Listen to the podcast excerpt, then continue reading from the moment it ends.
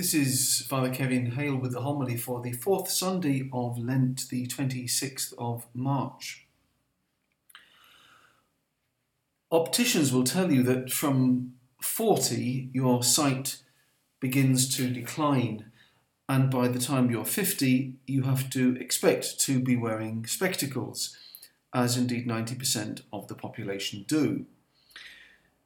This may be a matter of opinion, but from the care we take over our eyesight, I've always believed it to be the most precious of our senses.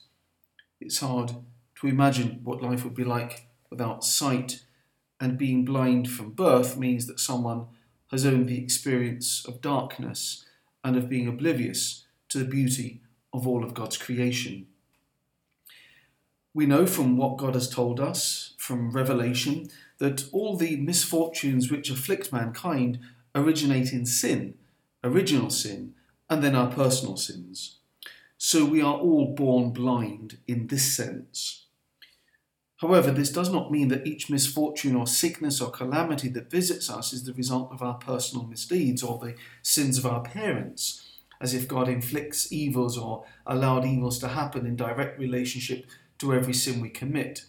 This is not the kind of God we have, though in the Old Testament we do see how suffering was believed to be a direct punishment for wrongdoing.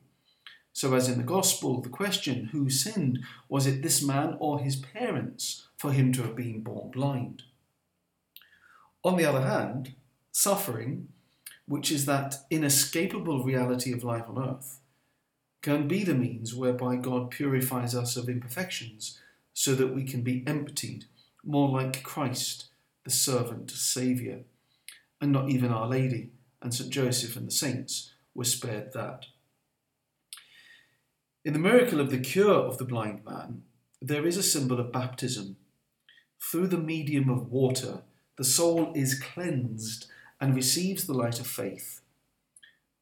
We are given sight to see the things of God. St. Thomas Aquinas says, he sent the man to the pool of Siloam to be cleansed and to be enlightened, that is, to be baptized and receive in baptism full enlightenment. In the history of our salvation, we see that God uses water in a twofold way. Firstly, it has a destructive force, wiping out most of the human race in the Great Flood, and then drowning the Egyptians in the Red Sea as they pursued the Israelites. On the other hand, it's saving Noah and his family. The chosen people of God were saved also when they crossed the Red Sea into liberty. By making the medium of water the channel of grace for baptism, Jesus emphasizes these two realities. The water of baptism destroys sin, wiping away original sin, and in the case of adults, actual sin too. And then this negative aspect of wiping away sin is balanced out by the positive aspect of bestowing new life, a supernatural life, in the soul of the recipient. St. Clement of Alexandria in the second century wrote, Being baptized, we are illuminated. Being illuminated, we become sons and daughters. Being made sons and daughters, we are made perfect. Being made perfect, we are immortal. Lent is the traditional time for us to prepare for and reflect on baptism and the other sacraments of Christian initiation. We have received new life in Christ, and we pray for those also preparing for this new life at baptism, at baptism at Easter. Each time we receive a sacrament, it is comparable to the miracle performed on that man born blind. We see the world and life itself with new eyes, with a fresh vision.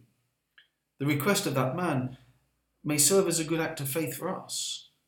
Lord, that I may see, that I may see with the eyes of faith, that I may believe, that I may trust.